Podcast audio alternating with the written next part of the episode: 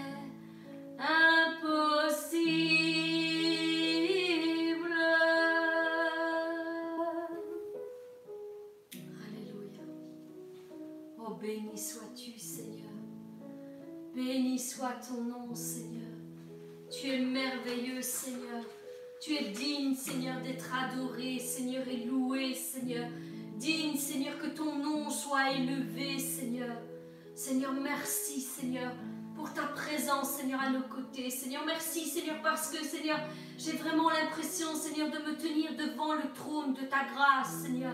Seigneur, entouré de mes frères et sœurs, Seigneur, entouré, Seigneur, des anges, Seigneur, qui ne cessent, Seigneur, de t'acclamer, Seigneur, et d'élever ton nom, Seigneur, et de dire, Seigneur, que tu es saint. Saint, saint, saint est le Seigneur des armées. Seigneur, voilà, Seigneur, le son, Seigneur, qui vient, Seigneur, à mes oreilles. Seigneur, voilà, Seigneur, ce que les anges, Seigneur, entonnent, Seigneur, sans cesse, Seigneur, devant toi, Seigneur. Et oui, Seigneur, nous reconnaissons que tu es saint, Seigneur. Seigneur, que tu es saint, Seigneur. Seigneur, merci, Seigneur. Merci, Seigneur, de nous accueillir, Seigneur, à tes côtés, Seigneur. Et Seigneur, nous voulons, Seigneur, encore élever, Seigneur, nos voix vers toi, Seigneur. Et Seigneur, te dire, Seigneur, que nous voulons être des flammes, Seigneur. Des flammes flamboyantes, Seigneur, devant le trône de ta grâce, Seigneur. Des flammes flamboyantes, Seigneur, qui sont, Seigneur, embrasées, Seigneur, par ton feu, Seigneur, par le feu de ton esprit, Seigneur. Des flammes flamboyantes, Seigneur, qui illuminent, Seigneur, tout autour, tout autour d'eux, Seigneur. Seigneur, nous voulons être ces flammes, Seigneur. Des flammes qui ne s'éteindront jamais, Seigneur, parce que la puissance de ton esprit, Seigneur, vient ranimer toutes choses, Seigneur, en nous, Seigneur. Oui, Seigneur, viens, Seigneur, Saisis-nous de ton esprit, Seigneur, encore aujourd'hui, Seigneur. Saisis-nous, Seigneur, et fais brûler, Seigneur, la flamme, Seigneur, qui est en nous, Seigneur. Que l'esprit, Seigneur, vivifie, Seigneur, toutes choses en nous, Seigneur. Que l'esprit vienne, Seigneur, nous saisir et vivifie, Seigneur, nos forces, Seigneur, et vienne restaurer, Seigneur, toutes choses, Seigneur, devant toi, Père. Seigneur, nous nous attendons à toi. Seigneur, ce ne sont pas des paroles vaines. Nous nous attendons, Seigneur, encore à toi, Seigneur. Et je veux le déclarer, Seigneur. Et je sais, Seigneur, que mes frères et sœurs, Seigneur, encore, Seigneur, qui sont, Seigneur, assemblés, Seigneur, avec nous, Seigneur, le déclarent eux-mêmes pour leur vie aussi, Seigneur. Seigneur, nous nous attendons, Seigneur, à toi, Seigneur. Nous nous attendons, Seigneur, à ce que tu viennes encore, Seigneur, changer, transformer, chambouler nos vies, Seigneur, encore aujourd'hui. Tu as une parole pour chacun d'entre nous, Seigneur. Viens, Seigneur, et descends par ton feu, Seigneur. Descends, Seigneur. Change nos vies, Seigneur. Seigneur, merci, Seigneur. Parce que je sais qu'en cet instant, tu le fais, Seigneur. Tu le fais, Seigneur. Tu saisis de ton esprit, Seigneur. Seigneur, tes enfants, Seigneur. Et tu déverses ton amour, Seigneur. Et tu déverses ta consolation, Seigneur. Et tu déverses ta restauration, Seigneur. Nous ne sommes pas ici assemblés en ton nom, Seigneur, en vain, Seigneur. Nous sommes ici assemblés en ton nom, Seigneur, parce que nous nous attendons, Seigneur, à toi, Seigneur. Nous savons que quand nous t'invoquons, Seigneur, tu es fidèle et juste pour venir, Seigneur, nous retrouver, Seigneur, et nous donner ce dont nous avons besoin. Oui, Seigneur, nous nous attendons à toi, Père. Alléluia. Béni sois-tu,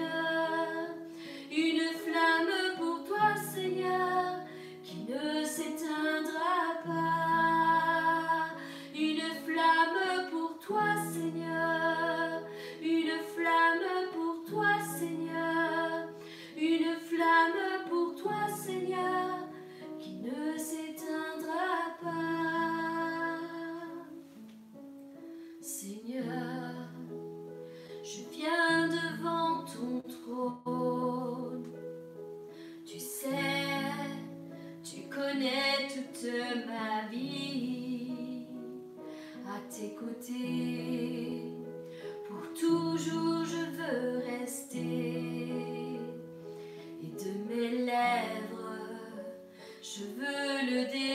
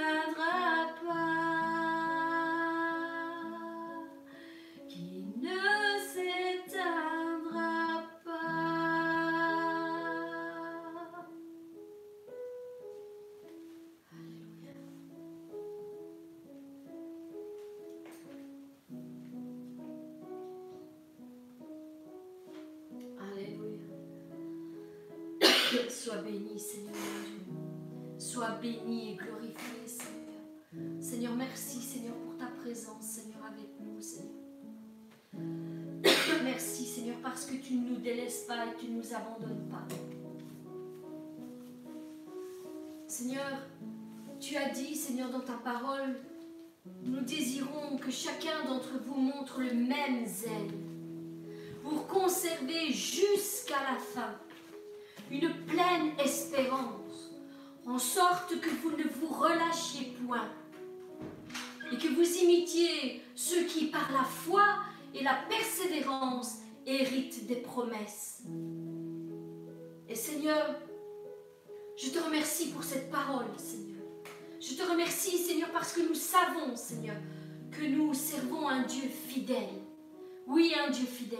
Et même s'il arrive parfois sur notre parcours que nous rencontrions des circonstances pénibles qui nous laissent imaginer, et je dis bien qui nous laissent imaginer que tu nous as abandonnés. Cela, Seigneur, n'est que le produit de notre imagination, de nos sentiments et de nos émotions qui nous trahissent. Est-ce que cela vous est déjà arrivé, mes bien-aimés, de penser que Dieu vous a abandonné Avez-vous parfois aussi cette douloureuse impression que Dieu n'est plus avec vous? La vérité est que vous avez reçu une promesse de la part de Dieu. Et que même plusieurs servantes et serviteurs de Dieu d'horizons différentes parfois sont venus même confirmer cette promesse que vous avez reçue. Mais alors que tout semblait dire oui pour que vous entriez dans votre destinée, vous ne, vivez que le contraire. Vous ne vivez que opposition, division, combats familiaux, maladies, gouffres financiers. Tout s'oppose à la parole que l'Éternel vous a donnée, la parole que Dieu a déclarée sur vos vies. Est-ce que ça vous est déjà arrivé à vous aussi? J'en suis sûre que oui. Et Dieu merci, je ne suis pas la seule alors à passer par ce genre d'épreuve. Est-ce que... Qu'est-ce qui se passe dans notre esprit à ce moment-là? Nos forces nous abandonnent, notre zèle se refroidit, notre foi est tout plus bas et les idées noires prennent plus facilement place dans, dans notre esprit. Nous nous mettons à douter de tout de notre appel, de nos dons, de nos capacités. Tout semble être remis en question. Le cœur n'y est plus et la tristesse envahit nos cœurs et nos pensées. Et c'est alors que vous vous mettez même à douter de la promesse que Dieu vous a donnée et que vous avez reçue et qui même a été confirmée à plusieurs reprises. Mais bien aimés, sachez que Telle est la nature du chemin par lequel Dieu nous fait passer pour éprouver notre foi. Oui, c'est simplement pour éprouver notre foi. Car si nous sommes fidèles dans les petites choses, nous le serons aussi dans les grandes qu'il désire nous confier. Ne soyez pas insensés. Dieu n'attribue pas de grandes responsabilités à ses serviteurs s'ils n'ont pas d'abord passé par ce genre d'épreuve, s'ils n'ont pas d'abord été éprouvés dans leur fidélité. Oui, Dieu éprouve d'abord notre fidélité, notre valeur, notre sincérité, notre capacité à résister même quand l'épreuve vient frapper à notre porte. Oui, Dieu se cherche des serviteurs et des servantes fidèles, fidèles et qui le resteront jusqu'au bout. Fidèles même quand tout s'oppose à ce qu'il a déclaré dans le secret de notre chambre.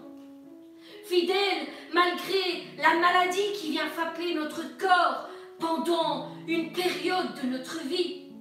Fidèles même quand votre couple bat de l'aile, quand les disputes deviennent votre pain quotidien. Fidèles même quand la famille tout entière se ligue contre vous pour s'opposer à votre ministère.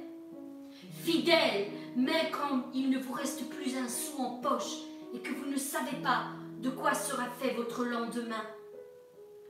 Oui, la parole nous dit que l'épreuve de notre foi produit la patience et la persévérance. Voilà la réalité. Elle produit la patience et la persévérance. Et quelles sont les, les personnes qui héritent des promesses de Dieu? Ceux qui par la foi et la persévérance ne lâchent rien.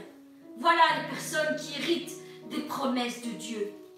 Si Dieu nous éprouve, c'est simplement pour forger notre caractère et renforcer notre foi. Il désire que notre foi soit sincère, soit épurée de tout ce qui n'a pas de valeur à ses yeux, et que notre foi soit simplement basée sur lui et rien d'autre sur lui et rien d'autre. Voilà ce que dit la parole. Souviens-toi de tout le chemin que l'Éternel ton Dieu t'a fait parcourir pendant 40 ans dans le désert, afin de t'humilier et de t'éprouver, pour savoir quelles étaient les dispositions de ton cœur et si tu garderais ou non ses commandements. Oui, il t'a humilié, il t'a fait souffrir de la faim et il t'a nourri de la manne que tu ne connaissais pas et que, tes pères n'avaient pas connue, afin de t'apprendre que l'homme ne vit pas de pain seulement, mais que l'homme vit de toute parole qui sort de la bouche de Dieu. Voilà de quoi nous devons nous nourrir, nourrir nos âmes, de toute parole qui sort de la bouche de Dieu. Mais bien aimé, encore aujourd'hui, Dieu se cherche des serviteurs et des servantes fidèles, fidèles à leur Dieu, même si le chemin est rude, même si les pierres viennent stopper ta marche, même si elles sont nombreuses, même si une multitude de personnes essayera de te freiner, de te stopper ou de te décourager, continue. Mon frère, ma soeur, continue, avance et surtout garde les yeux fixés sur ton Dieu et sur tout ce qu'il a prononcé sur ta vie, sur tout ce qu'il t'a promis. Oui, que ton cœur ne se trouble pas. Ne vous y trompez pas, nous sommes faits à l'image de notre Dieu. Souvenez-vous de cela. Nous sommes faits à l'image de notre Dieu. Et vous trouverez en vous, par la puissance du Saint-Esprit, la force et le courage de continuer à marcher dans la sainteté et dans la fidélité à Dieu, malgré tout ce qui se dresse devant vous. Cette force, vous la puiserez par la force du Saint-Esprit qui est en vous. L'un des principaux traits de caractère de notre Dieu est la fidélité. Oui, d'ailleurs la Bible le déclare comme le fidèle. Jésus est le fidèle. Laissez-moi juste un instant vous parler de la grande fidélité de notre Dieu en vous citant quelques passages de l'Écriture concernant sa fidélité. De Thessaloniciens 3, 3, il est écrit Le Seigneur est fidèle, il vous affermira et il vous protégera du mal. Oui, 1 Corinthiens 1,9 nous dit Dieu est fidèle, lui qui vous a appelé à vivre en communion avec son Fils, Jésus-Christ notre Seigneur. 1 Jean 1,9 Si nous reconnaissons nos péchés, il est fidèle et juste pour nous les pardonner et pour nous purifier de tout mal. Apocalypse 19, 11. Ensuite, j'ai vu le ciel ouvert, et voici un cheval blanc apparu. Celui qui le montait s'appelait fidèle et véritable. Il juge et combat avec justice. Deutéronome 32, 4. Il est le rocher. Ce qu'il accomplit est parfait, car toutes ses voies sont justes. C'est un Dieu fidèle et dépourvu d'injustice. Il est juste et droit. 1 Thessaloniciens 5, 24. Celui qui vous appelle est fidèle. C'est aussi lui qui le fera. Deutéronome 7, 9. Sache donc que c'est l'Éternel ton Dieu qui est Dieu. Ce Dieu fidèle garde son alliance et sa bonté jusqu'à la millième génération. Mais bien aimé, jusqu'à la millième génération. Envers ceux qui l'aiment et qui respectent ses commandements. Waouh Quel Dieu fidèle Quel Dieu incroyable qui bénit jusqu'à mille générations pour ceux qui restent fidèles à, sa, personne. Oh Seigneur, merci. Dans Lamentation 3, 21 jusqu'à 26, il est dit, voici ce que je veux méditer pour garder espoir. Faites-en autant, mes bien-aimés. Quand l'espoir s'évanouit, quand vos forces vous abandonnent, voilà ce que vous devez vous remémorer. Voici ce que je veux méditer pour garder espoir. Les bontés de l'Éternel ne sont pas épuisées et ses compassions ne prennent pas fin. Elles se renouvellent chaque matin. Chaque matin, que ta fidélité est grande, Seigneur mon Dieu. Je veux le déclarer, que ta fidélité est grande. L'Éternel est mon bien. C'est pourquoi je veux m'attendre à lui. L'Éternel a de la bonté pour celui qui compte sur lui, pour celui qui le recherche. Il est bon, oui, il est bon d'attendre en silence le secours de l'Éternel. Psaume 46 du verset 2 à 4. Dieu est pour nous un refuge et un appui, un secours toujours présent dans la détresse. C'est pourquoi nous sommes sans crainte quand la terre est bouleversée. Quand les montagnes sont ébranlées au cœur des mers et les flots de la mer mugissent, écument et se soulèvent jusqu'à faire trembler les montagnes. Psaume 37, à partir du verset 23. L'Éternel a fermé les pas de l'homme et il prend plaisir à sa voix. S'il tombe, il, il n'est pas rejeté, car l'Éternel lui prend la main. J'ai été jeune et j'ai vieilli, je n'ai pas vu le juste être abandonné, ni sa descendance mendier le pain. Voilà quelle est la fidélité de notre Dieu. Et je pourrais vous citer encore de nombreux passages de l'Écriture. Mais je vous laisse le soin de parcourir cette merveilleuse parole et de découvrir toutes les bontés dont l'Éternel est capable envers nous. Oui, Dieu n'est pas un homme pour mentir, ni le fils d'un homme pour revenir sur ses décisions. Ce qu'il a dit, ne le fera-t-il pas? Et ce qu'il a déclaré, ne l'accomplira-t-il pas? Il est hors de question de douter maintenant de la fidélité de Dieu à cause des circonstances par lesquelles nous passons dans notre vie. Il y aura des temps difficiles, oui, c'est vrai. Il y aura des temps difficiles, il y aura des épreuves, il y aura des problèmes et des difficultés, c'est vrai. Des divisions et de l'opposition, oui, nous allons les rencontrer. Le chemin ne sera pas facile, ne sera pas facile à parcourir. Mais nous avons cette promesse que Jésus est avec nous jusqu'à la fin. Jusqu'à la fin. Et d'ailleurs, il nous a avertis. Entrez par la porte étroite, car large est la porte, et spacieux est le chemin qui mène à la perdition. Et il y en aura beaucoup, beaucoup qui entreront par là. Mais étroite est la porte. Et le chemin qui mène à la vie est resserré. Il est resserré, il est très resserré. Et il y en a peu qui le trouvent. Et toi, mon bien-aimé, sur quel chemin marches-tu en ce moment? Est-ce un chemin large et spacieux où tout, tout te semble facile?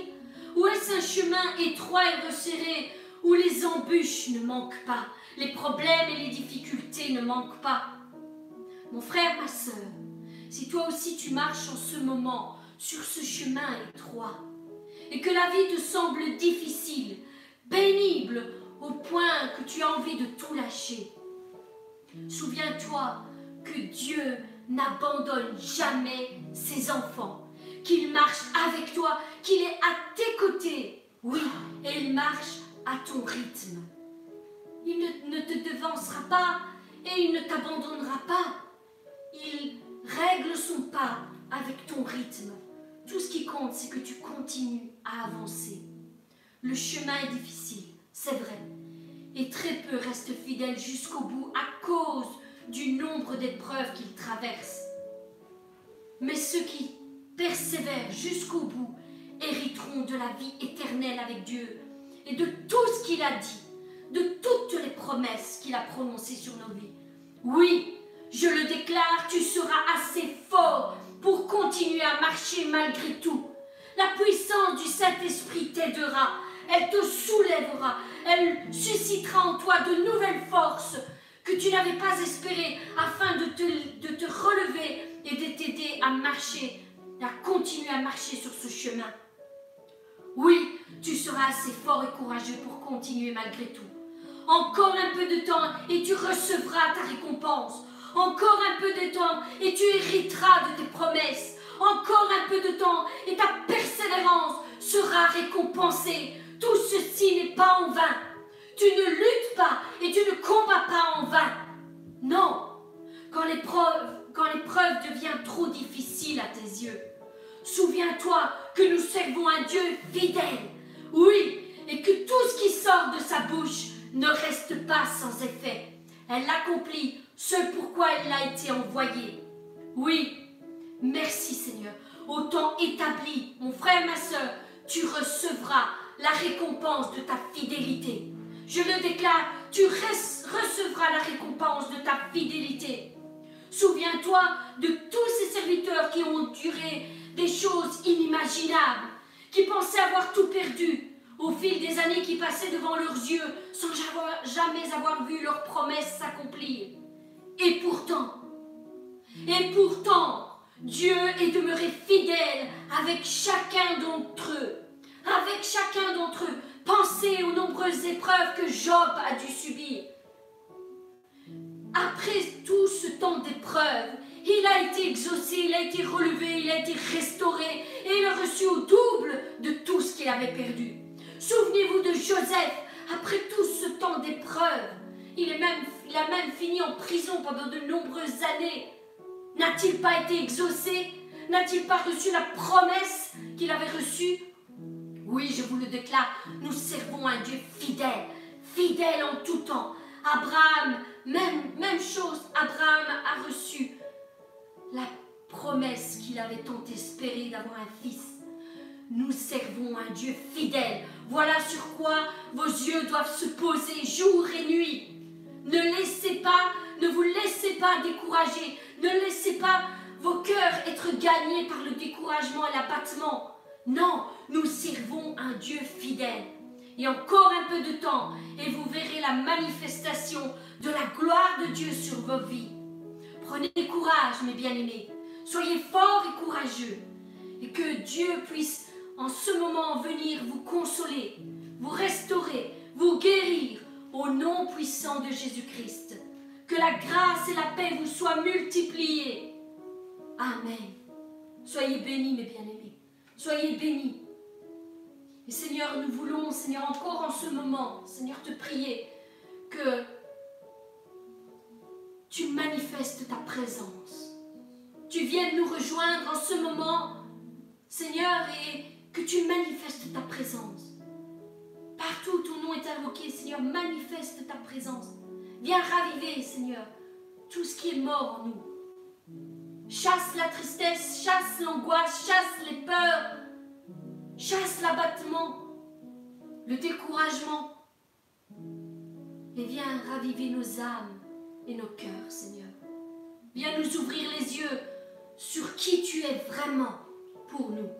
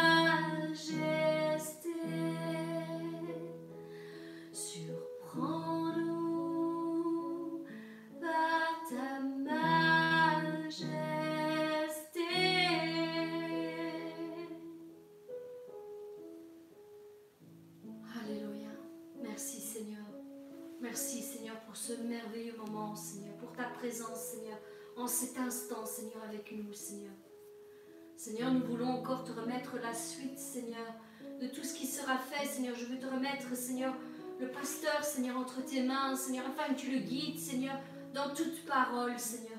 Dans la pensée que tu as déposée dans son cœur, Seigneur, qu'il puisse la relâcher, Seigneur, comme toi tu l'aurais dite, Seigneur. Merci, Seigneur, encore, Seigneur, de nous parler tout au long, Seigneur, de cette parole, Seigneur. Reçois la gloire, reçois la louange et reçois l'honneur au nom puissant de Jésus-Christ. Amen. Soyez bénis, mes bien-aimés.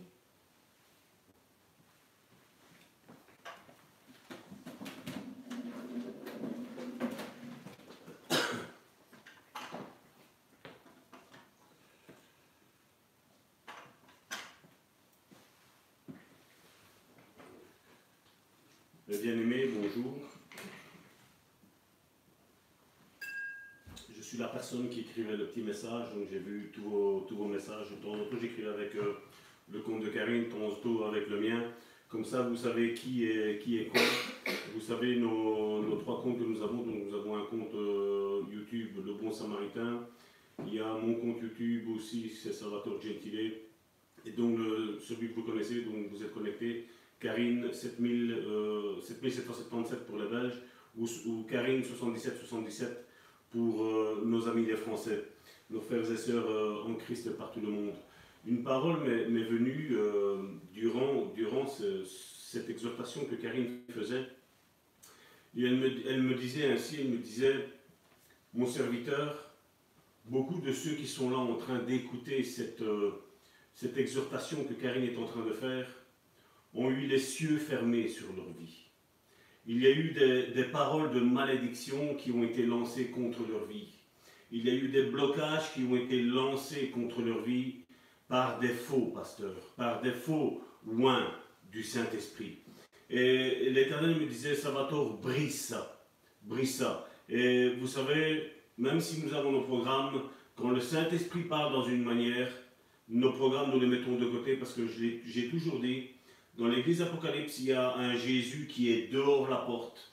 Il est dehors de la porte de l'église et il frappe pour entrer. Et c'est une chose que j'ai dit, Seigneur, que ça, ça n'arrive jamais au sein de notre église, le bon samaritain. Parce que nous voulons faire ce que toi tu demandes, parce que l'église t'appartient. C'est toi qui as payé pour ton église, c'est toi qui as payé pour chacune de tes brebis. Et nous savons qu'aujourd'hui, Jésus est à la droite du Père, comme nous le disions la semaine dernière, et le Saint-Esprit gère, je vais dire, l'église. C'est lui, le, c'est lui le chef de l'église. Et je veux me plier, je veux me soumettre à ce que le Saint-Esprit m'a inspiré.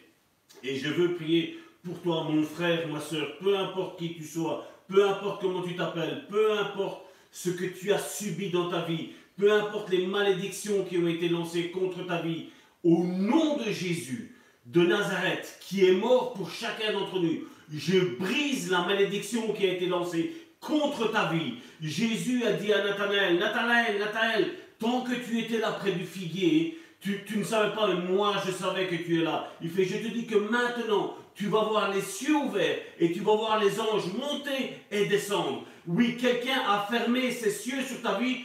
Je te prophétise, mon frère, ma soeur. Je prends cette parole que Jésus a donnée, je la dépose dans ta vie et je te prophétise que toi aussi, tu vas voir les anges de Dieu monter et descendre, que les cieux vont être ouverts et que la, bénédiction et la faveur divine sera sur ta vie, mon bien-aimé. Je prophétise que tu prospères. Je prophétise que toute parole de malédiction qui a été lancée contre ta vie retourne à son expéditeur et je te dépose dans ta vie, mon frère et ma soeur, des paroles de bénédiction. Tu vas prospérer, tu vas guérir, tu ne mourras pas, tu iras de, gloire en gloire. La sanctification sera ton partage. Oui, ce péché et cette iniquité qui est là constamment dans ta vie, au nom de Jésus, je la brise parce que tu as décidé en ton cœur d'avancer. Et je te dis merci Seigneur parce que je sais que cette parole va arriver là où tu te trouves et elle va porter son fruit dans ta vie, mon frère, ma soeur. Soyez bénis, mes bien-aimés.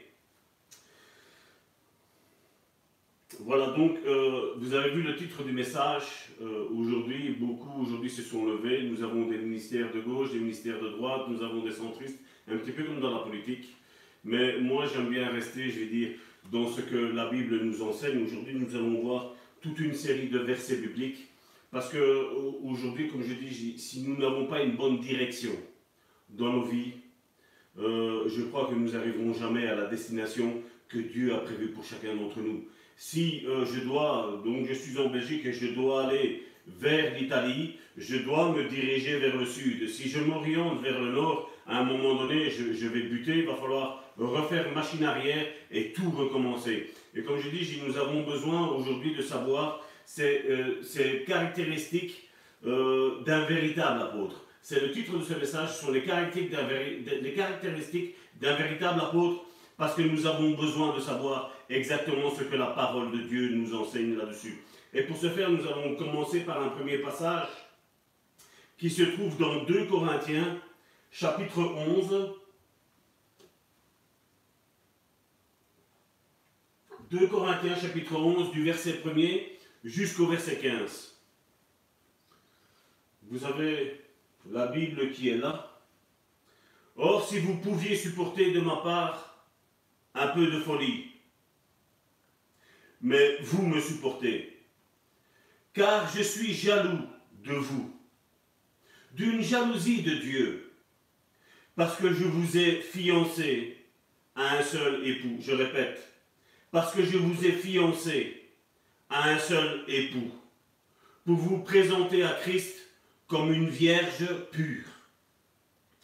Toutefois, de même que le serpent séduisit Ève par sa ruse, je crains que vos pensées ne se corrompent et ne se détournent de la simplicité à l'égard de Christ. Car si quelqu'un vient à vous prêchant un autre Jésus, Jésus que celui que nous avons prêché, ou si vous receviez un autre esprit que celui que vous avez reçu, ou un autre évangile que celui que vous avez embrassé, vous le supportez fort bien. Or, j'estime que je n'ai pas été inférieur en rien à ces apôtres, par excellence. Je répète, or, j'estime que je n'ai été inférieur en rien à ces apôtres par excellence. Si je suis un ignorant sous le rapport du langage, je ne le suis point sous celui de la connaissance. Et nous l'avons montré parmi vous à tout égard et en toutes choses. Ou bien ai-je commis un péché parce que m'abaissant moi-même, afin que vous fussiez élevés, je vous ai annoncé gratuitement l'évangile de Dieu. J'ai dépouillé d'autres églises, et je répète, j'ai dépouillé d'autres églises en recevant d'elles un salaire pour vous servir. Et lorsque j'étais chez vous et que je me suis trouvé dans le besoin, je n'étais à charge de personne, car les frères venus de Macédoine ont pourvu à ce qui me manquait. En toute chose, je me suis gardé de vous être à charge, et je m'en garderai par la vérité de Christ qui est en moi, je déclare que ce sujet de gloire ne me sera pas enlevé dans les contrées de, l'Arachie. Pourquoi? Parce que je ne vous aime pas? Dieu le sait. Mais j'agis et j'agirai de la sorte pour ôter ce prétexte, à ceux qui cherchent un prétexte, afin qu'il soit trouvé tel que nous devant les choses dont il se glorifie. Et l'apôtre Paul, ici au verset 13, précise quelque chose de, très spécial. Ces hommes-là sont de faux apôtres, des ouvriers trompeurs, déguisés en apôtres de Christ. Verset 14. Et cela n'est pas étonnant, puisque Satan lui-même se déguise en ange de lumière. Verset 15. Il n'est donc pas étrange que ces ministres aussi se déguisent en ministres de justice. Leur fin sera selon leur œuvre. Voici le, texte d'entrée de ce que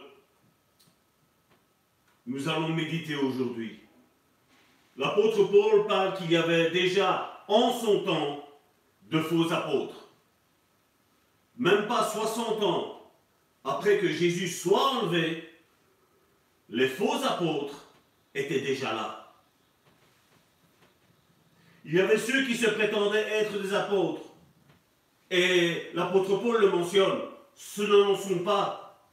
Ils avaient un titre humain d'apôtre mais spirituellement, Dieu ne les connaissait pas. Le Saint-Esprit qui était en Paul ne les connaissait pas, ne les reconnaissait pas. Et aujourd'hui, je pense que c'est la même chose aujourd'hui. Si quelqu'un se présente à vous et vous dit je suis apôtre, comment, mon frère, ma soeur, vas-tu reconnaître que c'est un véritable homme de Dieu, que c'est vraiment un apôtre? Comment vas-tu le reconnaître? Comment repère-t-on un vrai apôtre? Vous savez, il n'y a pas besoin de, prendre n'importe quel livre pour avoir, je vais dire, euh, une révélation, entre guillemets, de ce qu'est réellement un apôtre. Je pense que la Bible, dans tous les domaines, est autosuffisante. Le seul problème, c'est qu'il faille la méditer. Le seul problème est qu'il faille chercher. Chercher cette vérité. Chercher quels sont ces prototypes, ces véritables apôtres. Il faut le chercher parce que la Bible ne nous cache rien. Tout est révélé. Vous savez, Dieu ne veut pas que nous soyons dans le doute. Et pour ce faire, il nous a donné comme euh, navigateur ou GPS, je ne sais pas dans, votre langue, de quelle manière on le dit. Donc que ce soit un GPS ou que ce soit un, navigateur, il nous a donné la Bible. Vous savez, quand quelqu'un est apôtre, il n'a pas besoin qu'il mette apôtre, son nom, son prénom. Il n'a pas besoin. On reconnaît directement. On lit la Bible. On voit les modèles que nous avons dans la Bible surtout le Nouveau Testament, parce que là on parle de l'Église. On voit comment ont marché les hommes de Dieu. On voit comment ont marché ces apôtres. Vous savez, quand la Bible est méditée avec attention, avec assiduité, avec constance, chaque fois que vous allez prendre votre Bible, chaque fois que vous allez prendre un calepin, un bic, et commencer à vouloir rechercher les choses de Dieu, Dieu va s'asseoir à côté de vous. Ou le Saint-Esprit va s'asseoir à côté de vous. C'est plus, plus bibliquement correct. Dieu est dans son ciel au, ciel, dans le troisième ciel. Jésus est à, sa droite et le Saint-Esprit maintenant est ici-bas sur cette terre. C'est lui aujourd'hui qui gère tout. C'est à lui que c'est son ministère. Malheureusement aujourd'hui, même si on se dit pentecôtiste aujourd'hui, le Saint-Esprit est ce méconnu aujourd'hui. Et vous savez, j'ai noté 10 points. Chacun d'entre vous pourriez euh, prendre plusieurs autres points. Je ne, suis pas contraire à cela, mais je vous ai pris 10 bases. 10 bases de comment reconnaître, comment ne pas être trompé par des faux ouvriers, par des faux apôtres. Et le premier point est que les apôtres ont une relation immédiate, immédiatement reconnaissable avec Jésus. Je répète, les apôtres ont une relation immédiatement reconnaissable avec Jésus. La première marque est que l'apôtre a une relation très proche avec Jésus. La vie d'un apôtre montre qu'il a passé du temps avec Jésus et qu'il connaît bien Jésus. D'ailleurs, c'est ce que Acte chapitre 4, verset 13 nous dit. Lorsqu'ils virent l'assurance de Pierre et de Jean, ils furent étonnés, sachant que c'étaient des, hommes du peuple sans instruction. Et ils les reconnurent pour avoir été avec Jésus. Ils n'ont pas eu besoin de, de parler de Jésus. Ils n'ont pas eu besoin de dire quoi que ce soit de Jésus. Leur manière de parler était calquée sur, sur comme Jésus parlait. Leur manière d'être était calquée sur ce que Jésus était. Et c'est pour ça que l'apôtre Paul le dit. Ayez les sentiments qui étaient en Christ. Ayez en vous ces sentiments-là. Ces sentiments-là, tu ne pourras pas les avoir en lisant un livre. Ces, ces sentiments-là, tu ne pourras pas en écoutant même ma prédication. Tu ne pourras pas l'avoir. Ces sentiments, tu les auras à partir du moment où tu chercheras la face de Dieu. Ce, sentiment-là, tu ne l'auras qu'à ce moment-là, où tu auras une soif de chercher la personne de Jésus, de connaître la personne du Saint-Esprit. Et on le voit c'était une des premières priorités de Jésus dans le choix de ses apôtres. On le voit dans Marc, chapitre 3, verset 13, jusqu'au verset 14. Il monta ensuite sur la montagne. Il appela ceux qu'il voulut et ils vinrent auprès de lui. Verset suivant. Il en établit douze pour les avoir avec lui. Encore une fois, pour les avoir. Il y a, il va le verset 14, Recule. Il n'y a pas le 14. Le verset 14 dit Il en établit douze pour les avoir avec lui et pour les envoyer prêcher. Et on nommait généralement cette parole avec lui. Et généralement, on se concentre sur l'envoi, sur le ministère, sur ce que Dieu veut faire. Mais la première des choses est de rechercher d'être avec lui, de connaître qui est Jésus. La première priorité pour Jésus est d'avoir des personnes avec lui. Vous savez, être disciple, on nous, a, dit, et c'est pas faux, c'est être un apprenti. Mais comment un apprenti peut apprendre si son maître n'est pas là, s'il ne le voit pas faire S'il ne voit pas comment, comment il travaille, comment il manipule dans, dans le cadre, je vais dire, d'un vase, comment il manipule l'argile entre ses mains si vous et moi, on nous met ce touret, on nous met de l'argile, on nous met de l'eau, on dit mais comment on fait? Nous allons faire, toi et moi, nous allons faire tous des erreurs. Mais le fait d'être en compagnie de Jésus, en compagnie de la personne du Saint-Esprit, ça va nous éclairer. Et on voit qu'ils étaient à son écoute. Ils étaient en train de dire Seigneur, parle, ton serviteur écoute. Jésus n'envoie que ceux qui le connaissent bien. Il ne voulait pas que les personnes le connaissent superficiellement. Les apôtres sont des ambassadeurs. Leur vie ne leur appartient pas. Ils comprennent qu'ils lui appartiennent à lui et le représentent quand ils s'éloignent de lui. Mon deuxième point est, il fonctionne, donc le deuxième point c'est, il fonctionne dans un royaume surnaturel. Un vrai apôtre possède un, pouvoir surnaturel. Jésus a envoyé les apôtres pour guérir les malades, chasser les démons, ressusciter les morts et accomplir des signes, des miracles, des prodiges. C'est ce que Jésus a fait. Regardez dans Actes chapitre 2 verset 43. La crainte s'emparait de chacun. Et il se faisait beaucoup de prodiges et de miracles par les apôtres. Bien souvent, comme je le disais, on pense que, Dieu fait tout. Mais la Bible nous précise que les prodiges et les miracles se faisaient par les apôtres. Ils avaient une autorité. Nous allons voir tantôt l'autorité d'un apôtre succès.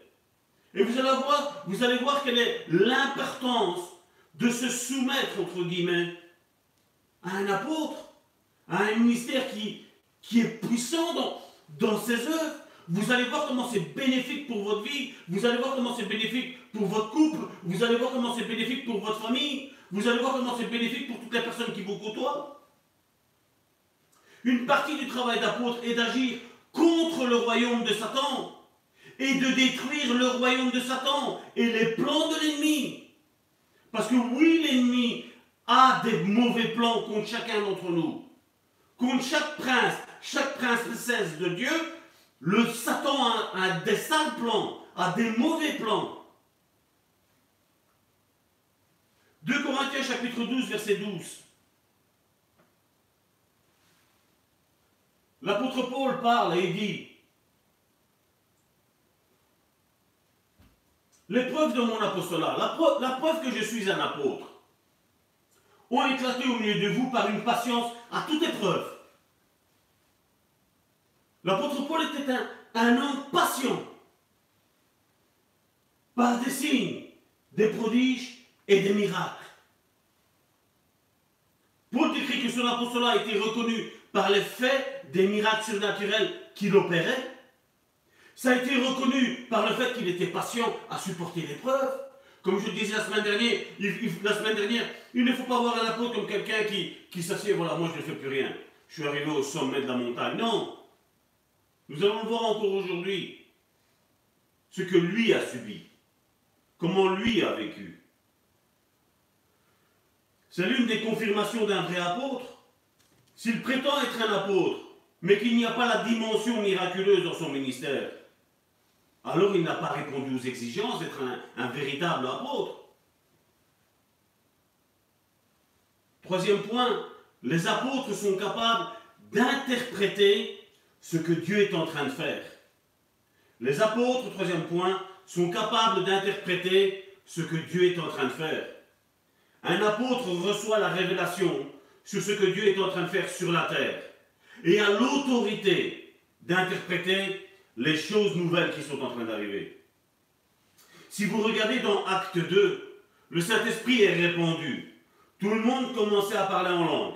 Personne n'avait jamais vu quelque chose de comme cela. Et cela a surpris tout le monde. Pierre dit, c'est ce qu'a prophétisé Joël. Regardez dans Actes chapitre 2, à partir du verset 4.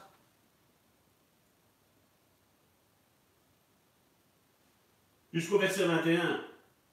Et ils furent tous remplis du Saint-Esprit.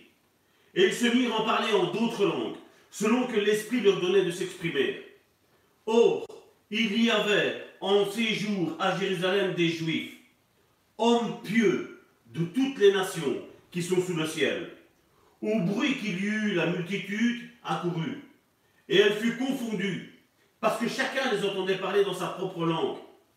Ils étaient tous dans l'étonnement et la surprise. Elles se disaient les uns aux autres, voici, ces gens qui parlent, ne sont-ils pas tous des Galiléens? Et comment les entendons-nous parler dans notre propre langue chacun, dans notre langue maternelle.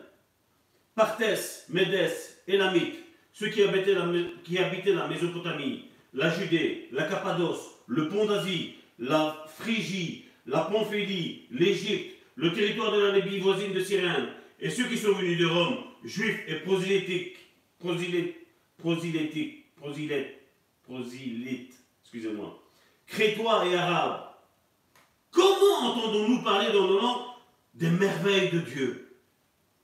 Là, on nous fait une panoplie de tous les langages que le Saint-Esprit a donné aux apôtres de parler. Ils étaient en train de parler toutes les langues. Ils étaient tous dans l'étonnement et ne sachant que penser. Ils se disaient les uns les autres, que veut dire ceci? Mais d'autres se moquaient, disaient, bah, ils sont pleins de de vin doux. N'oublions pas que je vais peut-être encore choquer quelques pharisiens. La Bible nous disait que tous ceux qui étaient à l'étranger et qui sont venus étaient des hommes pieux, des hommes droits. Je ne pense pas que ceux qui ont dit ils sont pleins de vin doux, ce soient ces, gens qui venaient d'ailleurs. Je pense que les pharisiens qui étaient là, qui, étaient ces espions, qui, vous savez, ceux qui scrutent, ceux qui sont en train de, tout le temps en train de dire Ah oui, mais là, il s'est trompé, il a dit Moïse alors que c'est Abraham. Ah, c'est Daniel et il a dit Jonas. C'est un tel et il a dit un tel. Vous savez ceux qui. Ceux qui ils étaient en train de dire ça. Ils sont pleins de vin doux. Alors Pierre se présenta avec les onze. Éleva la voix. Je ne sais pas comment vous, vous voyez que Pierre éleva la voix. Et il leur parla en ces termes. Hommes juifs, ou vous tous qui séjournez à Jérusalem, sachez ceci et prêtez l'oreille à mes paroles. Ces gens ne sont pas ivres comme vous le supposez, car c'est la troisième heure du jour. Mais c'est ici ce qu'avait dit le prophète Joël. Dans les derniers jours, dit Dieu, je répondrai dans mon esprit sur toute chair. Vos fils et vos filles prophétiseront, vos jeunes gens auront des visions, et vos vieillards auront des songes. Oui, sur mes serviteurs et sur mes servantes. Dans ces jours-là, je répondrai de mon esprit, et ils prophétiseront. On le voit que à la fin du verset 17, il dit, à la fin du verset 18, il dit, oui, sur mes serviteurs et sur mes servants, le, le Saint-Esprit sera déposé. On le reconnaîtra à ce signe que ce sont mes serviteurs et que ce sont mes servantes. Je ferai paraître des prodiges en haut dans le ciel et des miracles en bas sur la terre, du sang, du feu et une vapeur de fumée. Le soleil se changera en ténèbres et la lune en sang avant l'arrivée du jour du Seigneur, de ce grand jour, de ce, de ce jour grand et glorieux. Alors, quiconque invoquera le nom du Seigneur sera sauvé. Et on le voit, dans Acte 15, c'est la même chose. Les païens se convertissent. Et certains disent qu'il fallait d'abord passer par la religion du judaïsme. Et d'autres disaient que non. Et Jacques a eu une révélation dans ce moment de confusion. Et il dit dans Amos chapitre 9 du verset 11 à 12, je ne sais pas si celui-là je l'ai pris. Non. Dans Amos chapitre 9 verset 11 et 12, Dieu avait déjà dit qu'il construirait un nouveau tabernacle avec les païens et qu'ils puissent eux aussi chercher le Seigneur. Et sa conclusion à Jacques était simple en deux mots. Il dit, si Dieu les invite à se joindre, nous, en tant que juifs, nous ne pouvons pas les exclure, les païens.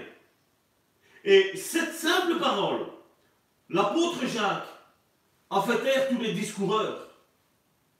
L'apôtre Jacques, comme, on l'a vu tantôt avec Pierre, a compris le moment biblique qu'ils étaient en train de vivre. Certains aujourd'hui subissent des, attaques et des contre-attaques et ils ne savent pas où ils en sont dans la parole de Dieu. Mais la parole de Dieu a une réponse à ton problème. La parole de Dieu peut déterminer dans quel temps tu es.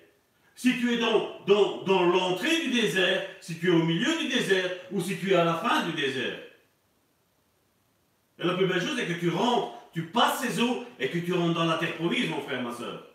Et c'est ce que je veux prophétiser pour ta vie, mon frère, ma soeur. Et aujourd'hui, c'est la même chose. Quand Dieu fait quelque chose de nouveau, les apôtres ont la révélation de ce que Dieu est en train de faire. Et non seulement ils ont la révélation, mais ils ont aussi l'autorité pour régler le sujet. Ce qu'ils disent va sonner juste. Ce sera en accord avec les Écritures.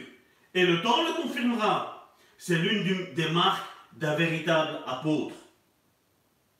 Quatrième point, c'est que les apôtres sont dignes de confiance avec un domaine qui chagrine aujourd'hui beaucoup. Quatrième point, les apôtres sont dignes de confiance avec l'argent. Un vrai apôtre est intègre avec les finances et on peut lui faire confiance avec l'argent.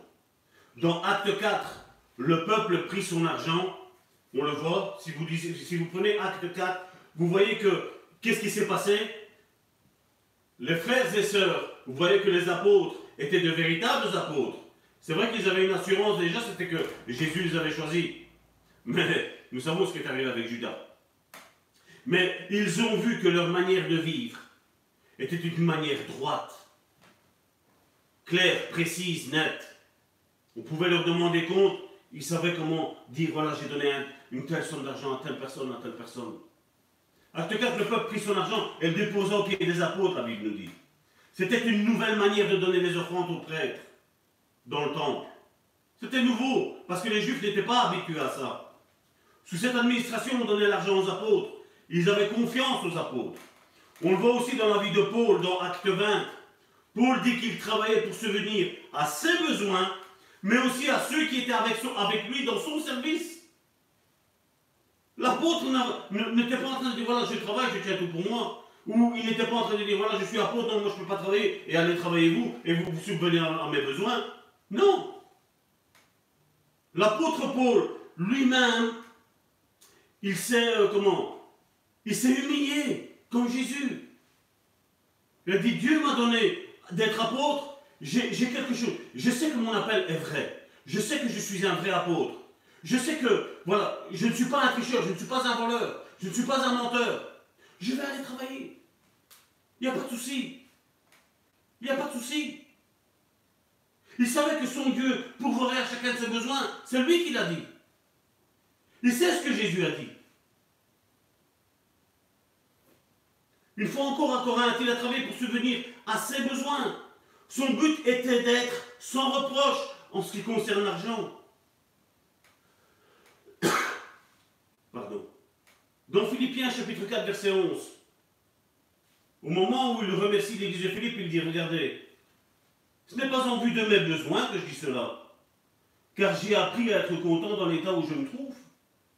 Je sais vivre dans l'humiliation. C'est un apôtre. Comme je dis, on a la vision d'un apôtre, quelqu'un qui gouverne, quelqu'un qui écrase. Regardez ce qu'il dit. Je sais vivre dans l'humiliation.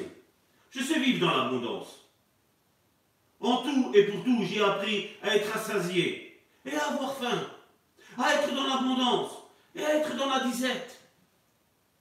Vous savez le verset qu'on dit, nous, là, au verset 13, regardez dans quel contexte il est dit. Je puis tout par celui qui me fortifie. Nous, on prend ça quand une épreuve nous arrive. Mais regardez ce que, l'apôtre Paul, dans quel contexte il est en train de dire.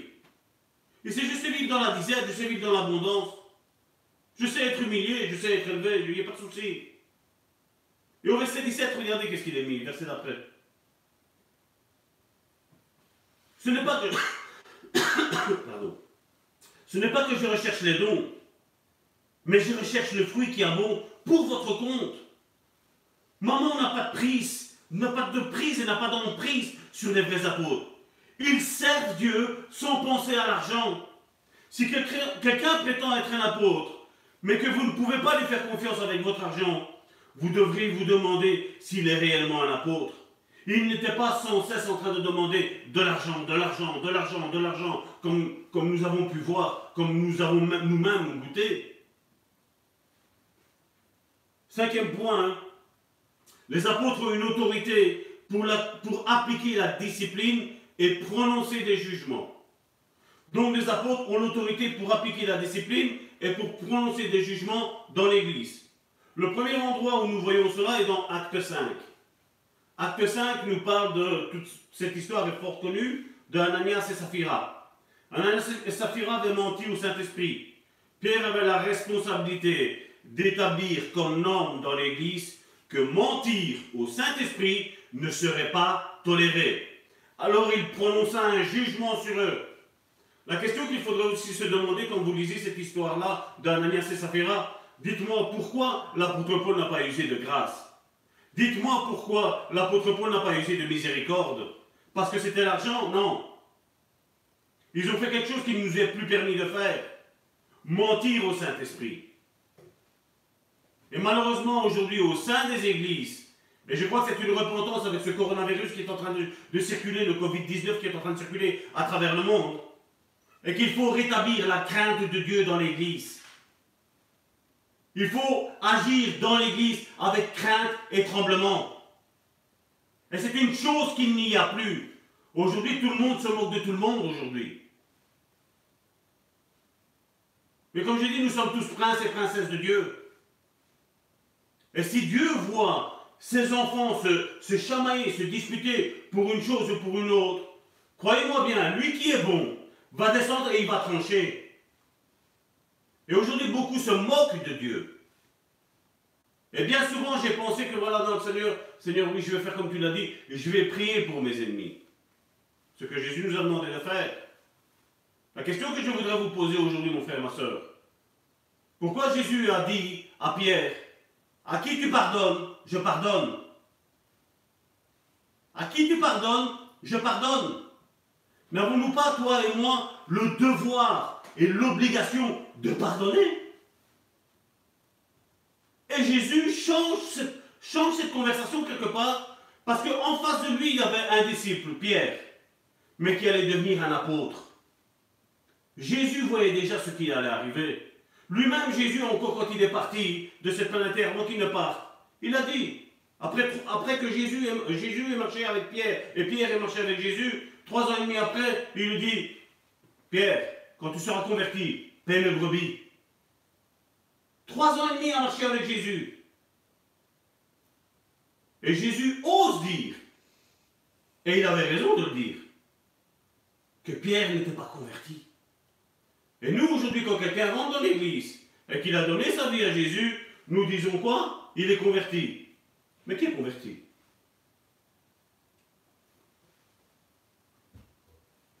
Pierre n'a pas fait tomber mort Ananias et Saphira parce qu'il y avait un manque. Lui-même, si vous lisez l'histoire, il le dit. Il fait pourquoi vous avez menti? Tu l'aurais vendu, tu aurais obtenu l'argent pour toi. Je ne te demandais rien. Il n'a pas insisté pour que Ananias et Saphira donnent de l'argent. Chacun donnait avec joie. C'est ce, que, c'est ce que Dieu veut, que nous donnions avec joie. Et non pas donner avec contrainte, ou si je suis dans la dèche, que je dois, que je dois donner. Non. Règle tes problèmes avant. Et puis ce qui te reste, fais-le pour l'Église. Mais agis, comme je dis, correctement pour ta vie, ta vie, ta vie de tous les jours, mais agis aussi correctement vis-à-vis de l'Église. Il y, a, il y a cet équilibre, il y a cette balance qui doit être là. Et ne donne pas à tous ces faux apôtres. Parce que plus tu donnes aux faux apôtres, plus tu donnes aux faux pasteurs, plus tu donnes aux faux, plus tu les fais prospérer, plus d'autres personnes vont subir leur, leur, euh, comment on dit, leur, leur domination, voilà, merci. Oui, ma, ma femme en est un. oui, ils vont subir leur domination. Oui, je, je, ne suis pas pour, pour la division, je ne suis pas pour la destruction. Mais quand il y a du faux, le faux n'appartient pas au vrai. Le faux appartient à un faux Jésus. Le vrai appartient au vrai Jésus de la Bible. Et c'est avec eux qu'on doit être unis, on doit être en communion, pas avec le faux. Si je suis vrai, j'ai rien à faire avec un faux. Mais si je suis vrai et un autre frère ou une autre sœur est vrai, nous avons une communion ensemble parce que nous avons le même Père. Nous n'avons pas pour Père le Père du, du mensonge, le diable, non. Si Pierre n'aurait pas fait ce qu'il a fait face à Ananias et Saphira, l'Église aurait été souillée et la puissance de Dieu aurait été diminuée au milieu d'eux. Nous le voyons aussi dans 1 Timothée chapitre 1 verset 19 à 20. Regardez comment, l'apôtre Paul parle. En gardant la foi et une bonne conscience, cette conscience quelques-uns l'ont perdue. Et ils ont fait naufrage par rapport à la foi. Oui, le salut se perd. Ils avaient la foi au début. Et puis ils l'ont perdu. Ils ont fait naufrage. De ce nom, sont Hyménée et Alexandre, que j'ai livré à Satan. L'apôtre Paul a livré à Satan, à l'ennemi, afin qu'ils apprennent à ne pas blasphémer. On voit qu'il y a un but. C'est pas qu'on commence à livrer les gens à Satan comme ça, comme certains peut-être t'auraient peut-être livré à Satan. Je te retire des mains de Satan. Et je te remets entre les mains de, mon doux Jésus, entre les mains de, mon doux Saint-Esprit. Si tu as eu affaire à quelqu'un qui était un, manipulateur, un gourou, un dominateur, je te retire des mains de Satan. Au nom de Jésus, je te retire. Parce que Dieu veut faire quelque chose avec toi, mon frère, ma soeur. Dans 1 Corinthiens chapitre 5, verset 5, regardez, il y a eu une immoralité là, il y avait quelqu'un qui couchait avec sa maman. Qu'un tel homme, il dit, qu'est-ce qu'il dit? Soit livré à Satan pour la destruction de la chair, afin que l'esprit soit sauvé au jour, du Seigneur Jésus. Combien ne comprennent pas ce passage-là? Comment on peut parler d'une destruction de la chair et comment on peut parler de, l'esprit? Les gens ne savent plus ça aujourd'hui. On lit ça juste comme ça, juste pour dire voilà, je l'ai lu. Mais l'apôtre Paul savait, à cause de son, son immoralité, Paul a livré cet homme à Satan avec l'espoir qu'il y ait un résultat et qu'il y ait une discipline dans l'Église, qu'il y ait une crainte de l'Éternel dedans, dedans dans l'Église, afin que cet homme qui est en train de pécher aille jusqu'au chemin de la repentance, il fasse demi-tour, qu'il se rende compte que ce qu'il a fait est mal, qu'il était en train de souiller l'Église, le corps de Christ. Dans 2 Corinthiens chapitre 2 verset 5, il donne après une, instruction de le réintégrer dans la communauté. Ce pécheur qui était repentant, il dit, allez hop, vous le faites re-rentrer dans l'église là maintenant. 2 Corinthiens chapitre 2 du verset 5 à 11. si quelqu'un a été cause de tristesse, ce n'est pas moi qui l'a attristé. C'est vous tous. Du moins en partie pour ne rien exagérer. Il suffit pour cet homme, c'est celui qu'on parlait tantôt, du châtiment qui lui a été infligé par le plus grand nombre en sorte que vous devez bien plutôt lui pardonner et le consoler, de peur qu'il ne soit accablé par une tristesse excessive. Je vous exhorte donc à faire acte de charité envers lui, car je vous ai écrit aussi dans le but de connaître, en vous mettant à l'épreuve. Voilà le but pourquoi il avait dit ça. Si vous êtes obéissant en toutes choses, regardez qu'est-ce qu'il est mis là. Verset 10, c'est ce que je vous disais tantôt que Jésus a dit à Pierre. À qui tu pardonnes, je pardonne. Regardez ce que l'apôtre Paul nous dit. Or, à qui vous pardonnez, je pardonne aussi. Vous voyez l'autorité d'un apostolat, l'autorité d'être un apôtre. Vous pouvez fermer le ciel sur la personne. Or, à qui vous pardonnez, je pardonne aussi. Et ce que j'ai pardonné, si j'ai pardonné quelque chose, c'est à cause de vous, en présence de Christ, afin de ne pas laisser, regardez, à Satan l'avantage sur nous. Car nous n'ignorons pas ses desseins. Et combien aujourd'hui, malheureusement, ignorent les desseins de Satan sur leur, sur leur vie Combien sont en train de chercher des prières à gauche et à droite? Prie pour moi parce qu'il y a une malédiction quelque part. On ne sait pas c'est quoi. Quand il y a une malédiction sur ta vie, mon frère, ma soeur, tu la sais. Beaucoup de chrétiens aujourd'hui disent qu'un chrétien ne peut pas être maudit. Si, il peut être maudit. Nous le voyons aujourd'hui, combien sont liés. Et Dieu a donné à l'Église, Dieu a donné aux ministres de Dieu de délier les personnes de cette malédiction. Comme je l'ai fait au début, de briser le joug qui était sur vous. Parce que l'onction brise le joug. J'avais fait une, une, une, étude un jour, si vous allez sur le site www.lebonsamaritain.com, on le voit ici dans petit, mais Karine a tout noté, vous, allez voir dessus, il y a l'onction brise le joug. Il est important de se mettre en phase, s'attacher, être en, communion avec de véritables hommes de Dieu. Parce qu'il y a une bénédiction pour tous.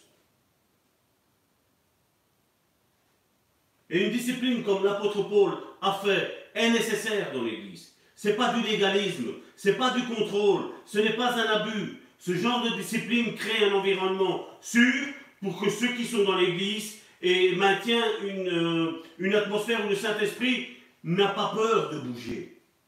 Où on sait que le péché ne, ne règne pas, l'iniquité plutôt. Et quand il y a un péché, on se confie à quelqu'un qui est véritablement un homme de Dieu. Afin que cette, euh, malédiction, ce péché ne, ne tourne pas en iniquité. Parce qu'il y a une différence entre péché et iniquité. Le péché, le péché occasionnel, l'iniquité est quelque chose de récurrent dans la vie. Et ce qui est récurrent dans la vie de quelqu'un peut être un très très grand danger pour la vie spirituelle. Et si Jésus revient et que tu es dans l'iniquité, mon frère, ma soeur, je crains que tu ne sois sauvé. Donc il est temps vraiment de se repentir de ça. Il est temps de chercher de l'aide avec des personnes qui sont vraiment consacrées, des personnes qui ont, vraiment l'onction de Dieu, qui ne te jugeront pas, mais qui t'aideront à progresser, mon frère, ma soeur. Mais comme je dis, cela ne peut pas être pris en charge par n'importe qui. Cette tâche, comme on l'a dit, de, de, de livrer les personnes à Satan est donnée aux apôtres seulement. Sixième point, les apôtres donnent leur vie pour l'Église. Une des raisons pour laquelle les apôtres sont qualifiés pour exercer la discipline, c'est qu'ils donnent leur propre vie pour l'Église. On le voit dans 2 Corinthiens, chapitre 6, verset 4. De 4 à 10. Mais nous, nous rendons à tout égard recommandables, comme serviteurs de Dieu, par beaucoup de patience, regardez, c'est l'apôtre Paul qui parle, par beaucoup de patience dans les tribulations, dans les calamités, dans les détresses, sous les coups, dans les prisons, dans les troubles, dans les travaux, dans les veilles, dans les jeûnes, par la pureté, par la connaissance, par la longamité, par la bonté, par un esprit saint, par une charité, par un amour sincère, par la parole de vérité, par la parole de Dieu, par les armes offensives et défensives de la justice, au milieu de la gloire et de l'ignomie, au milieu de la mauvaise et de la bonne réputation, étant regardé comme imposteur, quoique véridique, comme inconnu, quoique bien connu, comme mourant, et voici nous vivons, comme châtié, quoique non mis à mort, comme attristés, et nous sommes toujours joyeux, comme pauvres, et nous en enrichissons plusieurs, comme n'ayant rien, et nous possédons toutes choses. Paul décrit son ministère. Paul décrit la, la, vie qu'il a vécue, ce qu'il a subi dans sa vie. Aujourd'hui, beaucoup cherchent le ministère d'apôtre juste pour dire là, je suis le plus haut hiérarchiquement pas. Ce n'est pas ça. Ce n'est pas ça. Un véritable apôtre c'est ce qui lui attend c'est que c'est ça qui va lui arriver dans sa vie.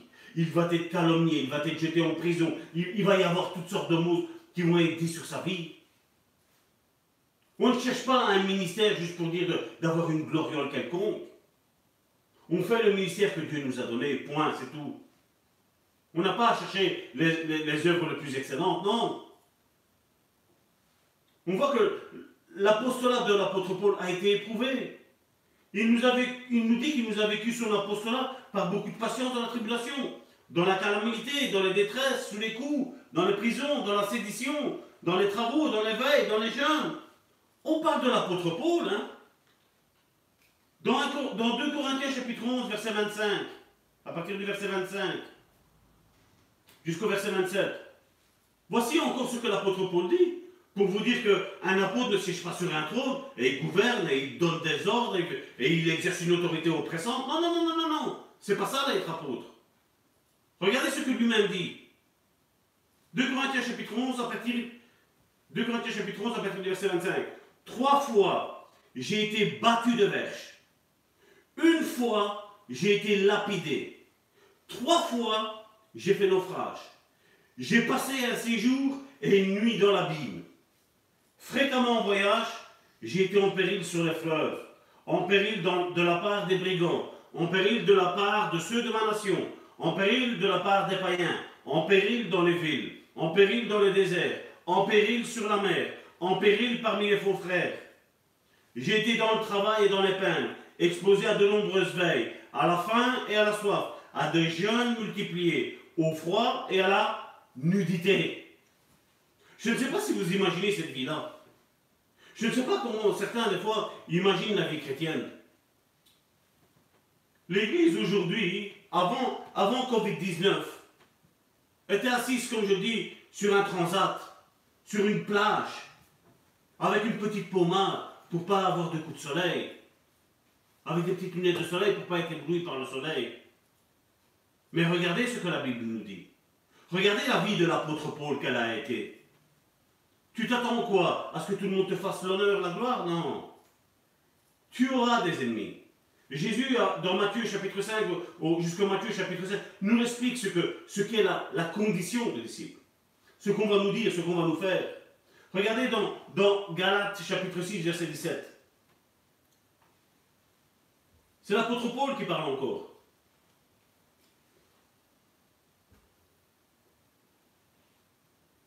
Je ne l'ai pas mis. Excusez-moi, je ne l'ai pas mis.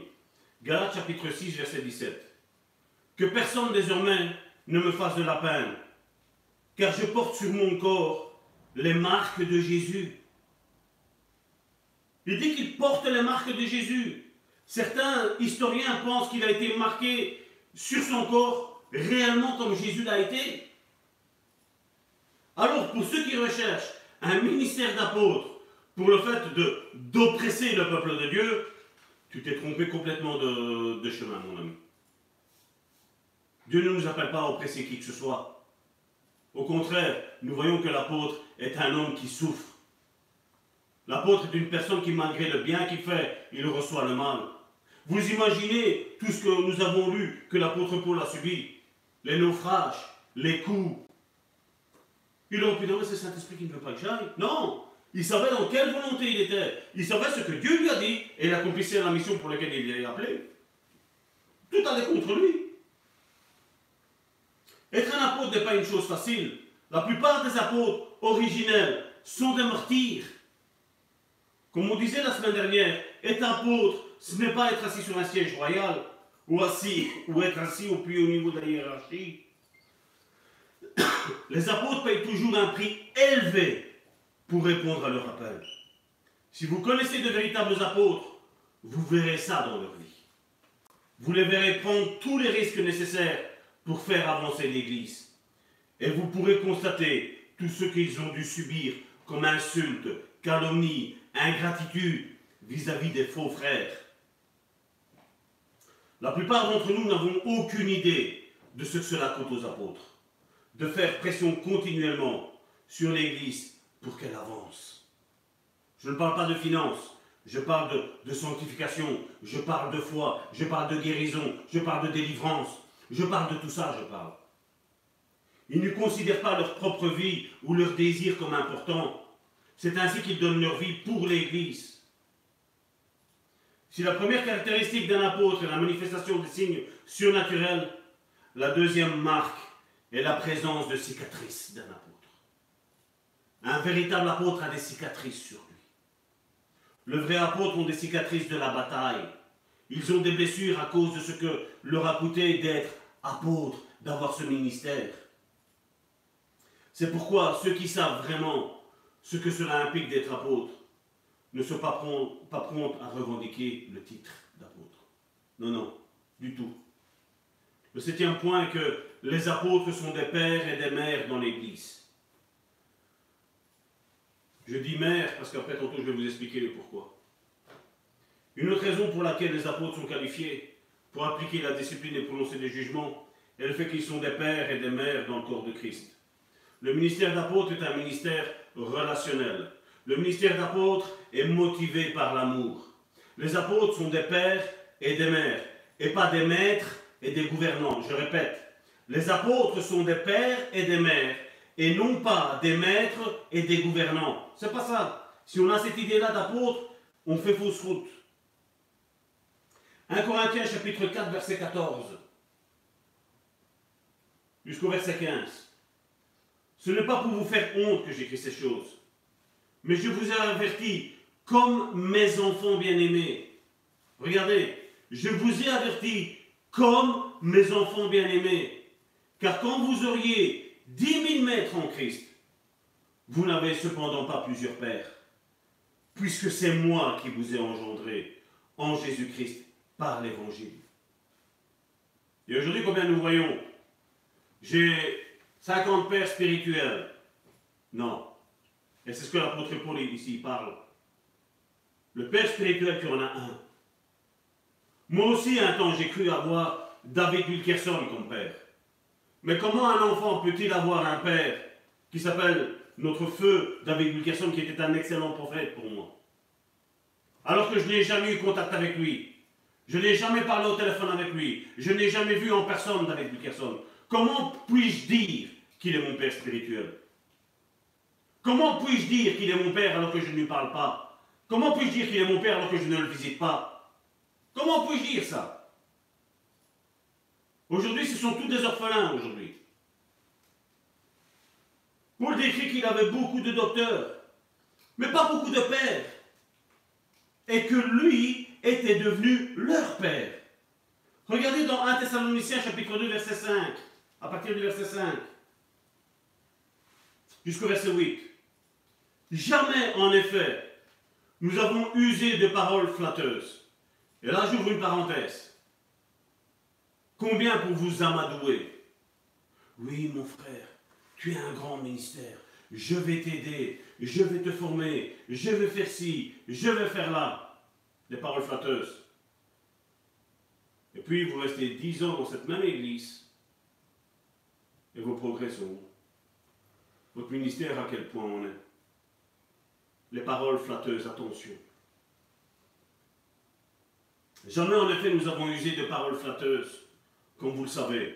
Jamais nous avons eu la cupidité, ce qu'on voit aujourd'hui. Argent, argent, argent, argent, argent. Jamais nous avons usé, nous avons eu la cupidité pour mobile. Dieu en est témoin. Nous n'avons point cherché la gloire qui vient des hommes, ni de vous, ni des autres. Nous aurions pu nous produire avec autorité comme apôtres de Christ. J'aurais pu le faire. Mais nous avons été pleins de douceur au milieu de vous. La patience, la douceur, ça ne vous rappelle pas quelque chose? Galates, chapitre 5, verset 22, le fruit de l'esprit.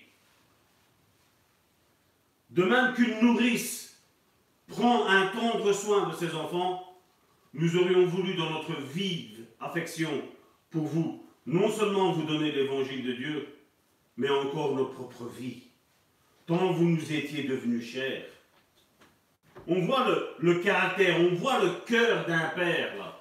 On voit le cœur de quelqu'un qui est attentionné, qui ne fait pas ça pour l'argent, qui ne fait pas ça pour manipuler, qui ne fait pas ça pour, euh, pour euh, extorquer qui que ce soit.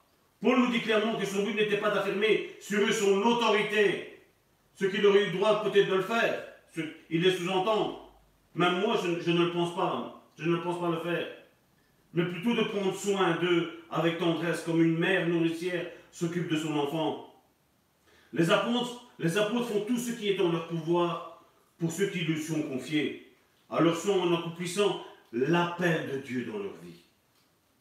Les véritables apôtres ils intercèdent, ils guident, ils instruisent, ils corrigent, ils ouvrent les yeux spirituels et ils ouvrent les portes du ministère pour eux. Une question aussi qu'il faut se poser, tantôt j'en parlais. Quand on parle de père et de mère, pour l'apôtre, une question aussi est que longtemps j'ai pensé que la femme ne pouvait pas exercer le ministère d'apôtre. Je pensais que tous les ministères pouvaient être exercés par la femme, excepté celui d'apôtre. Et vous voyez, plus on cherche, plus on creuse, et plus Dieu révèle. Regardez dans Romains chapitre 16, verset 7. Romains chapitre 16, verset 7. Il y a un nom ici qui est pour nous bizarre. Saluez Andronisus et Junias. Pour nous qui n'avons pas la culture juive, nous pensons que ce sont deux hommes. Parce qu'il dit Salut Andromisius et Junias, mes parents et mes compagnons de captivité, au masculin, qui jouissent d'une grande considération parmi les apôtres, et qui, et qui même ont été en Christ avant moi. J'ai, quand Saint-Esprit m'a éclairé sur ça, sur Junias, quand tu vas rechercher, parce que comme je dis, quand Dieu donne des noms, croyez-moi bien, c'est parce que ça a une importance. Et quand j'ai été rechercher le mot Junias, à mon grand étonnement, je suis tombé que c'était une apôtre. C'était une femme apôtre. Et je crois que quand on recherche ça, on arrive à mieux comprendre pourquoi ben, certains aujourd'hui ne sont pas contre à ce que la femme prêche. Et je ne suis pas contre pour que la femme prêche. Parce que comme j'ai toujours dit, c'était une, une, conception que j'avais. Si un homme dit Jésus t'aime, et si une femme dit Jésus t'aime, quelle est la différence? Aucune. C'est le fruit des paroles qui compte. Ce n'est pas le fruit de l'apparence de la personne, qu'il soit homme ou qu'il soit femme, qui fait que ce soit une autorité plus grande ou une autorité plus petite. Non. Et quand vous cherchez bien, je, vous invite à chercher, vous allez certainement trouver que pour Junias, non, certains disent que c'est un, que c'est une femme, mais non, c'est un homme. Regardez bien, étudiez bien, parce que je, n'ai pas envie de, de, m'étaler aujourd'hui encore. J'ai envie que aussi vous, vous cherchiez Junias, et vous regardez dans toutes les clés bibliques. Vous allez chercher sur Internet, et vous allez voir que Junias était une femme. Et pourquoi aussi, je pense, maintenant que même la femme peut être apôtre, parce que depuis le, début, le plan de Dieu, depuis le début, était que l'homme et la femme travaillent ensemble pour réaliser les desseins de Dieu. Jamais je n'ai conçu dans ma vie être tout le temps mis moi de l'avant. Jamais. J'ai toujours pensé que pour avoir un grand homme de Dieu, il, fasse, il faille avoir une grande femme de Dieu à côté. Ce qu'est mon épouse. Et la même chose, pour que ma femme soit grande, il faut que je sois grand moi aussi. Je ne crois pas que l'un puisse servir mieux que l'autre. Je pense que tous les deux sont complémentaires. Comme les enfants ont besoin de leur mère, les enfants ont besoin de leur père. Comme l'Église a besoin de la prédication d'apôtre, l'Église a besoin de la prédication du prophète. Comme l'Église a besoin de cette prédication du prophète, l'Église a besoin de la prédication de l'évangéliste. Comme l'Église a besoin de la prédication de l'évangéliste, l'Église a besoin de la prédication du pasteur. Comme l'Église a besoin de la prédication du pasteur, l'Église a besoin de la prédication du docteur. L'Église, pour être complète, a besoin de, tous les membres, de tous les ministères, de tous les dons. L'Église est complète à ce moment-là. C'est pour ça que dans, dans Éphésiens, il dit, afin que vous parveniez à la stature complète de Christ. J'imagine pas un corps de Christ avec un bras en moins, ou avec une tête en moins, ou avec une jambe en moins, ou un orteil en moins. Non. Moi, je vois un corps parfait. Un corps où tous les membres sont utiles, où il n'y a rien de cancéreux dedans. Et quand tu vas chercher la face de Dieu, mon frère, ma soeur, sincèrement, tu vas rechercher la face de Dieu et tu vas, vouloir le meilleur pour ta vie. Même si Dieu te dit, voilà, Salvatore, il faut que tu changes ça, et tu vas dire oui. Eh bien, comment bien, le fait de dire oui va éliminer des personnes de ta vie. Les personnes qui sont fausses, les personnes qui sont hypocrites. Il n'y a pas si longtemps que ça, j'ai dit à une femme qu'elle devait être soumise à son mari. Parce que son mari lui donnait des bons conseils. Même si pour elle, son mari n'était pas converti. Mais son mari était en train de lui donner de bons conseils. Et j'ai dit, ma soeur, tu dois te, soumettre à ton mari. Du coup, je ne suis plus devenu un bon pasteur. Parce qu'elle refusait de se soumettre à l'autorité de son mari. Et là, encore une fois, tu es calomnié, calomnié, calomnié. C'est pas grave. Ils l'ont fait avec des apôtres. Jésus m'a averti, ils le feront avec nous. Et c'est le lot que toi et moi, nous avons à subir malheureusement sur cette planète Terre.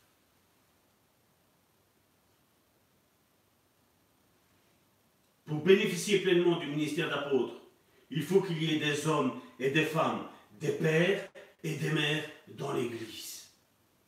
Le huitième point est que les apôtres ont une révélation d'Israël et du nouvel homme.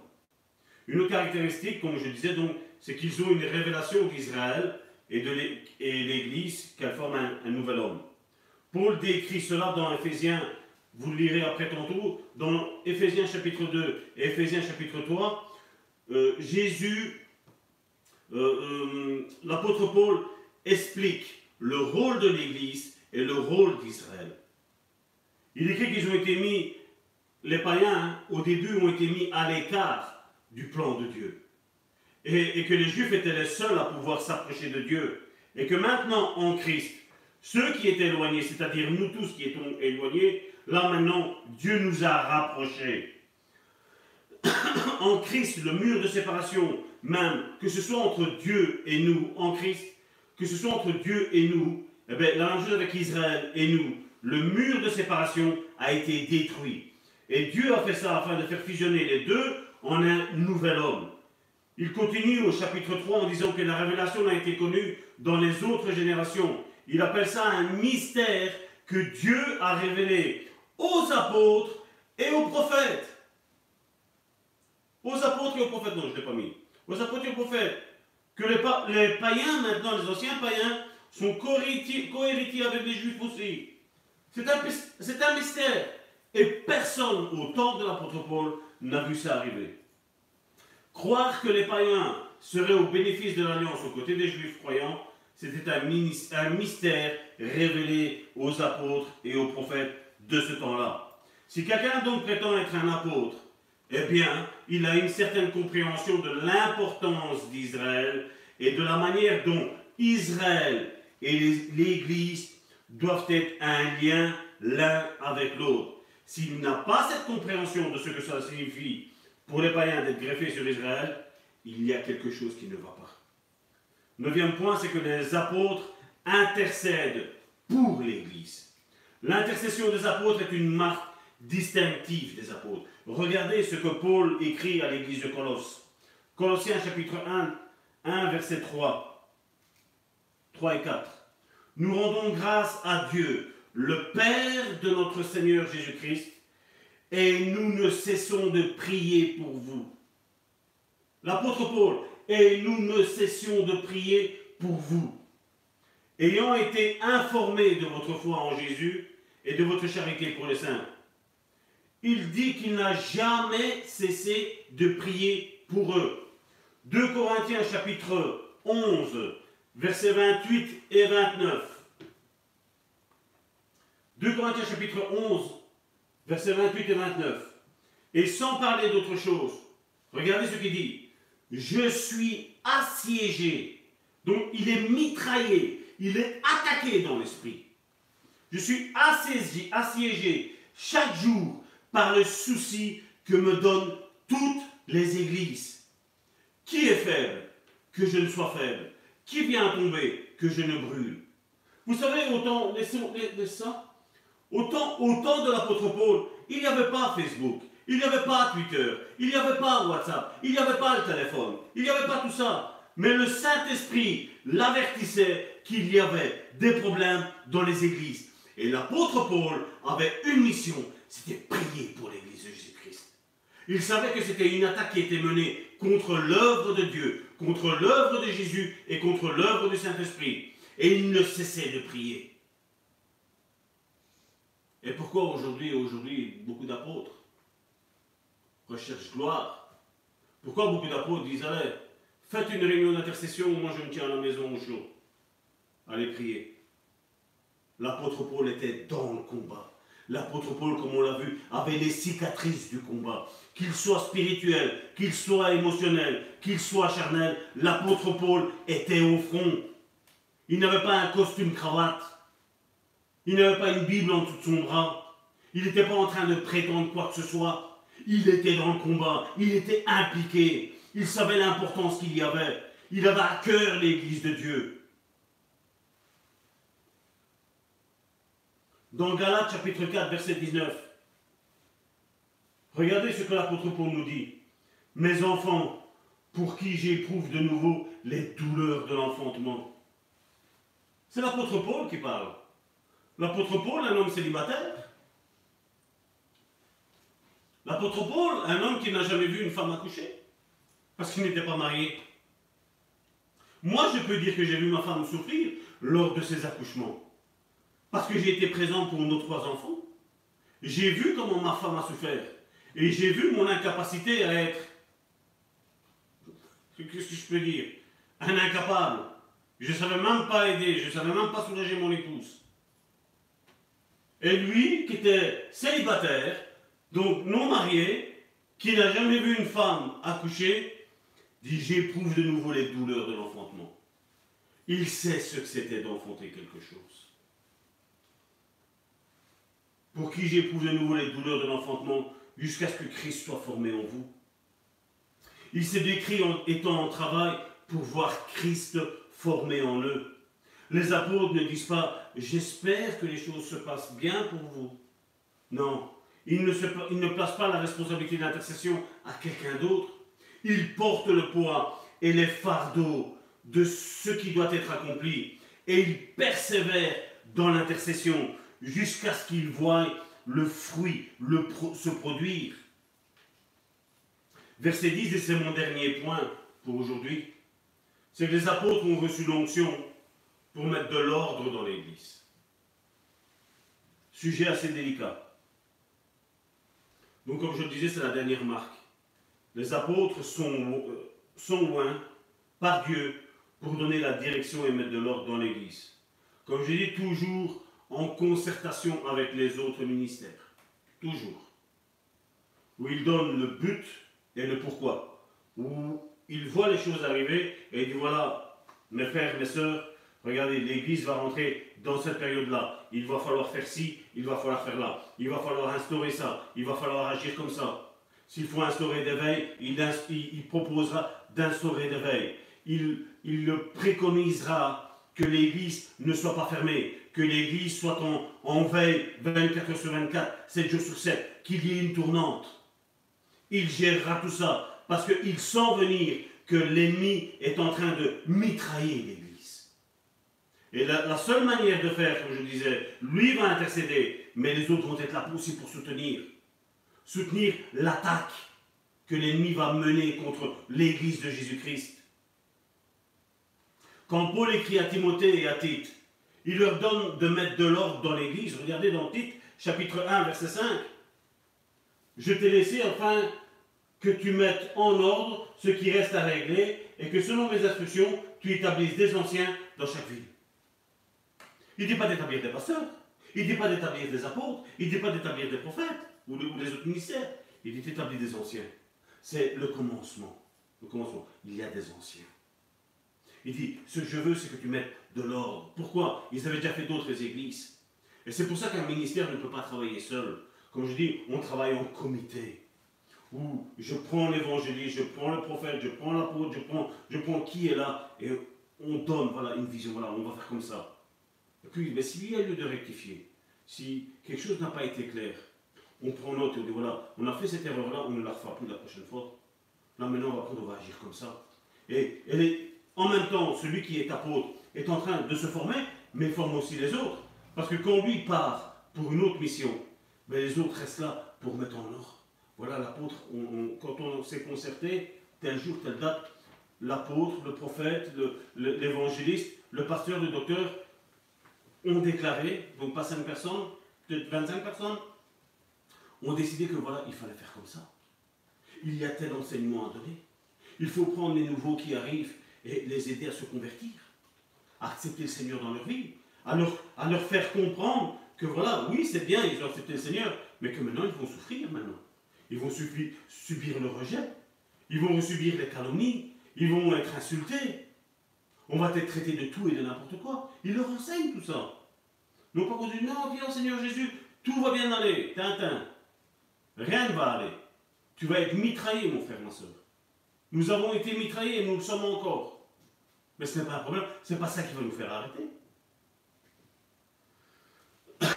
Pour l'établir l'Église et des choses doivent être mises en ordre. Et donc Paul demande à ce que ce soit mis en ordre. Parce qu'une église où il y a le désordre, il y aura toujours du désordre. Les choses, on les met en ordre, c'est comme dans une maison.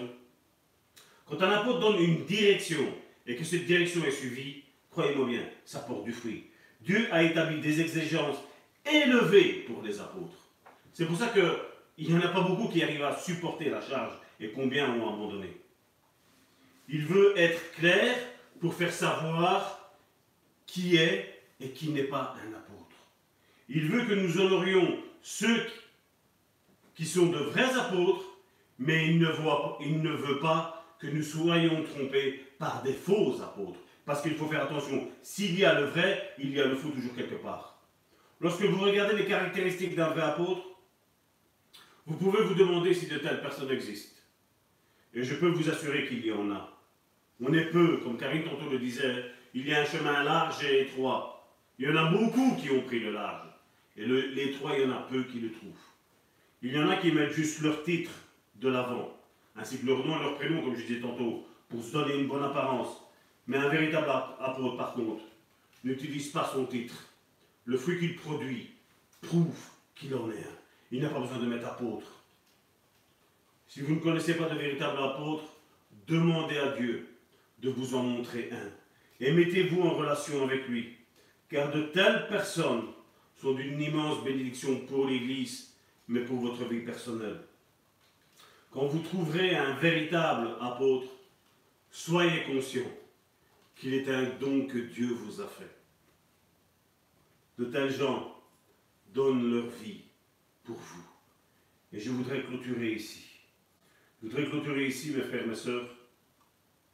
Je, pense que je vous ai éclairé à avoir plus clair, afin de ne pas être manipulé par ces faux ouvriers que l'apôtre a parlé dans le Nouveau Testament. Il nous parlait déjà qu'en son temps, il y avait des faux ouvriers.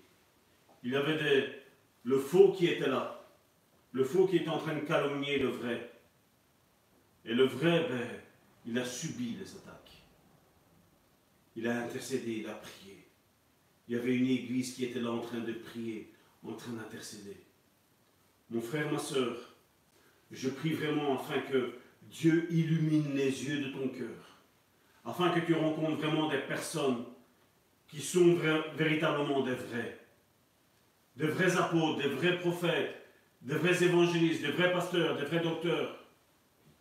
Et arrête de courir après le faux. Arrête de courir parce que tu vas subir des conséquences de tout ça.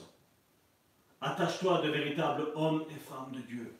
Ou comme je dis ici, nous avons parlé des caractéristiques, d'un apôtre, parce que généralement l'apôtre est celui qui fonde l'Église et qui va après partir et en fonder une autre. Il reviendra toujours comme l'apôtre Paul a fait dans, ces églises-là. Il viendra voir si tout se passe bien. Son autorité, c'est parce qu'il part et qu'il revient que son autorité la perd. Son apostolat est là. Il y, a, il y a quelque chose à faire. Et Dieu attend, mon frère, ma soeur, que vous vous leviez. Dieu attend que vous vous leviez. Parce que Jésus l'a dit. Il y a beaucoup d'appelés, mais il y a peu d'élus. La moisson est grande, mais il y a peu d'ouvriers. Jésus l'a dit. Jésus l'a annoncé.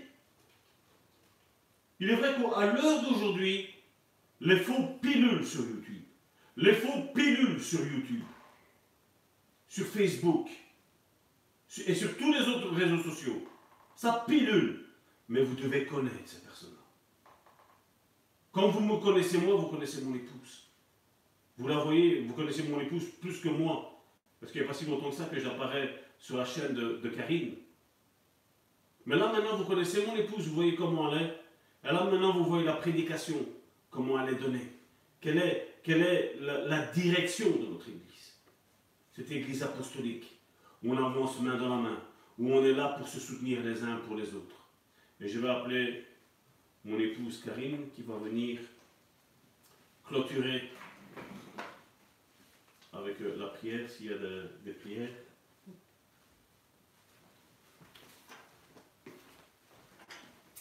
Amen. Soyez bénis, mes bien-aimés.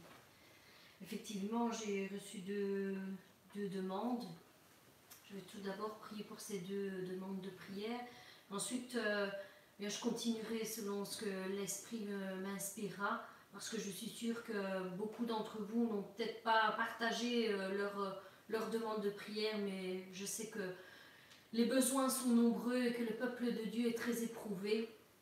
Donc voilà, je vais, je continuerai ensuite selon ce que Dieu me, me dira. Donc je vais prier pour la fille de Marion qui, euh, qui est malade. La fille de Florel. De, la fille de Florel, pardon, juste. Mon mari qui me, qui me corrige, mais c'est juste. C'est la fille de Florel, Florel qui s'appelle Marion. Donc Seigneur, je viens devant le trône de ta grâce pour te remettre Marion entre tes mains, Seigneur. Seigneur, il n'y a rien qui soit caché, Seigneur, devant toi. Seigneur, tu connais chaque chose, Seigneur, chaque personne, Seigneur. Seigneur, euh, je sais que ton regard est tourné sur cet enfant. Seigneur, je te demande d'étendre ta main puissante, Seigneur, sur elle, Seigneur, afin de la rétablir, de la restaurer, Seigneur. Vraiment, Seigneur, que tu puisses la toucher, Seigneur, et la guérir, Seigneur, de cette maladie, Seigneur. Seigneur, je proclame, Seigneur, la guérison, Seigneur, de sa maladie, Seigneur. Maintenant, au nom puissant de Jésus-Christ, Seigneur, tu as déversé ton sang, Seigneur, pour toutes les maladies, toutes les infirmités, Seigneur. Il n'y en a aucune, Seigneur, qui puisse passer, Seigneur, à côté de la puissance de ton sang pour la restauration des corps, Seigneur. Je te demande, Seigneur, une œuvre glorieuse, Seigneur, pour Marion, Seigneur, qu'elle puisse se lever, être restaurée, guérie, se lever, Seigneur, et témoigner, Seigneur, de ta grandeur, Seigneur. Seigneur, touche-la maintenant, cet instant, Seigneur, et Seigneur, qu'elle puisse, Seigneur, de nouveau, Seigneur, euh, être, Seigneur, en pleine forme, en pleine santé, Seigneur mon Dieu. Je te dis déjà merci, Seigneur, parce que je sais, Seigneur, que tu es à l'œuvre, Seigneur, dans ce, dans, ce corps, Seigneur, maintenant, Seigneur. Seigneur, je te demande, Seigneur, de la bénir, Seigneur, puissamment, Seigneur, de la restaurer, Seigneur, dans toutes choses, Seigneur. Seigneur, euh, que ton esprit, Seigneur, la visite, Seigneur, maintenant, Seigneur. Seigneur, là où elle est, Seigneur, et que ton amour, Seigneur, coule, Seigneur, sur sa vie, Seigneur. Bénis-la, Seigneur, ainsi que Florel, Seigneur. Bénis-les, Seigneur, toutes les deux, Seigneur, ainsi que leur famille, Seigneur, mon Dieu. Seigneur, je te demande, Seigneur, une œuvre glorieuse, Seigneur, pour elle, Seigneur, et je te dis déjà merci, Seigneur. Merci, Seigneur, euh, Seigneur, pour la puissance, Seigneur, que tu vas manifester au sein de ce foyer, Seigneur. Je veux aussi te prier, Seigneur, pour Apolline, Seigneur qui a introduit une demande, Seigneur, de logement, Seigneur mon Dieu. Seigneur, euh, il n'y a rien qui soit caché, Seigneur, à tes yeux, Seigneur. Cette demande, Seigneur, tu savais déjà, Seigneur, qu'elle allait la déposer, Seigneur. Je te prie, Seigneur, d'étendre ta main, Seigneur. Je te prie, Seigneur, que ta faveur divine, Seigneur, soit sur Apolline, Seigneur. Que cette demande, Seigneur, puisse aboutir, Seigneur, et puisse, elle puisse bénéficier, Seigneur, euh, de, de, tes bienfaits, Seigneur. Qu'elle puisse vraiment, Seigneur, voir ta gloire, Seigneur, sur cette demande, Seigneur. Que tu puisses, Seigneur, euh, effacer, Seigneur, euh, de, des yeux, Seigneur, toute autre demande, Seigneur, et que celle de Apolline, Seigneur, soit mise au-dessus, Seigneur, devant le regard, Seigneur, de ceux qui doivent prendre cette décision, Seigneur. Qu'elle ne passe pas, Seigneur, inaperçue, Seigneur, et qu'elle aboutisse, Seigneur, pleinement, Seigneur. Merci, Seigneur, parce que ta faveur divine, Seigneur, est sur Apolline, Seigneur.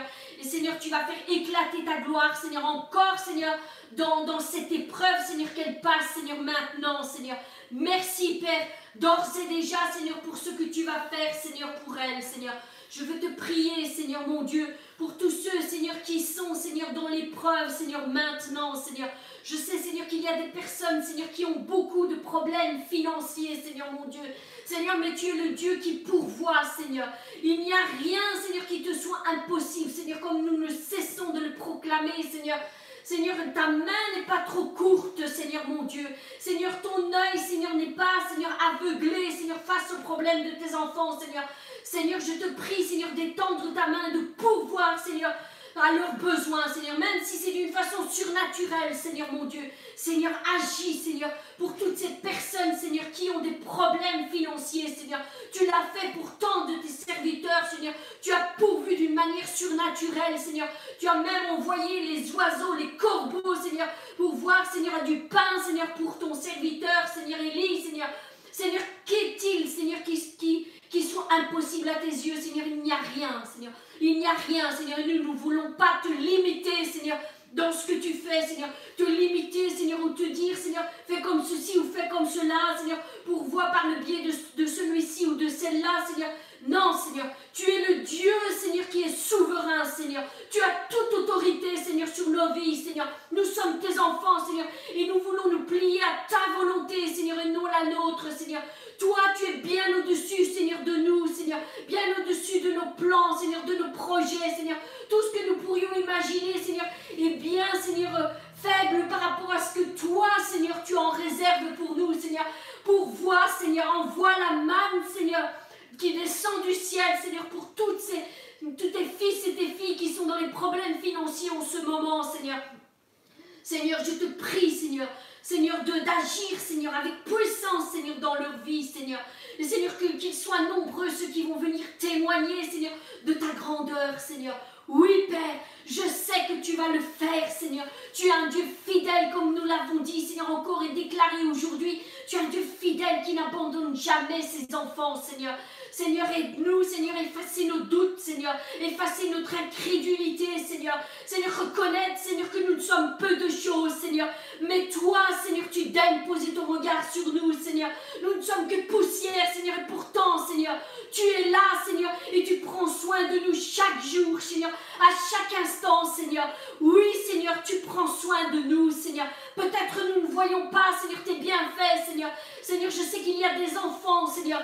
Il y a des fils et des filles, Seigneur, qui sont, Seigneur, déjà branchés, Seigneur, qui sont en communion, Seigneur, avec nous, Seigneur, et qui ne voient pas forcément les bienfaits que tu fais dans leur vie, Seigneur.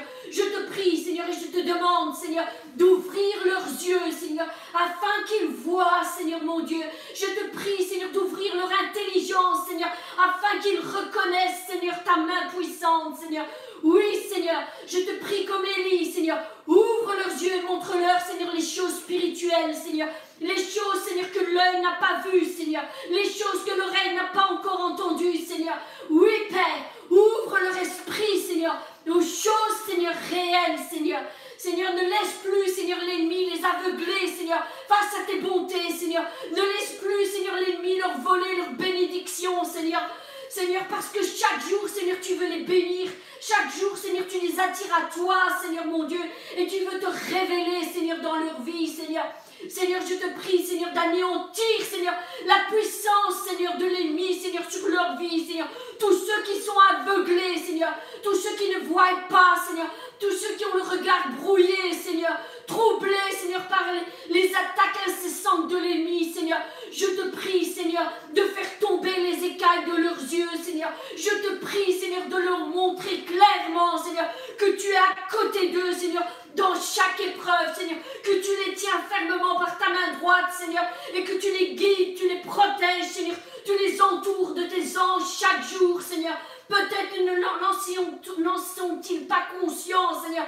Mais à partir d'aujourd'hui, Seigneur, l'Esprit Saint descend sur eux, Seigneur, et oint leurs yeux, Seigneur, afin qu'ils voient, Seigneur, les choses spirituelles, Seigneur. Qu'ils voient, Seigneur, que l'ennemi, Seigneur, n'a pas, Seigneur, d'emprise sur leur vie, Seigneur. Sauf celle qu'il leur donne, Seigneur, d'avoir sur eux, Seigneur. Seigneur, tu nous as libérés, Seigneur.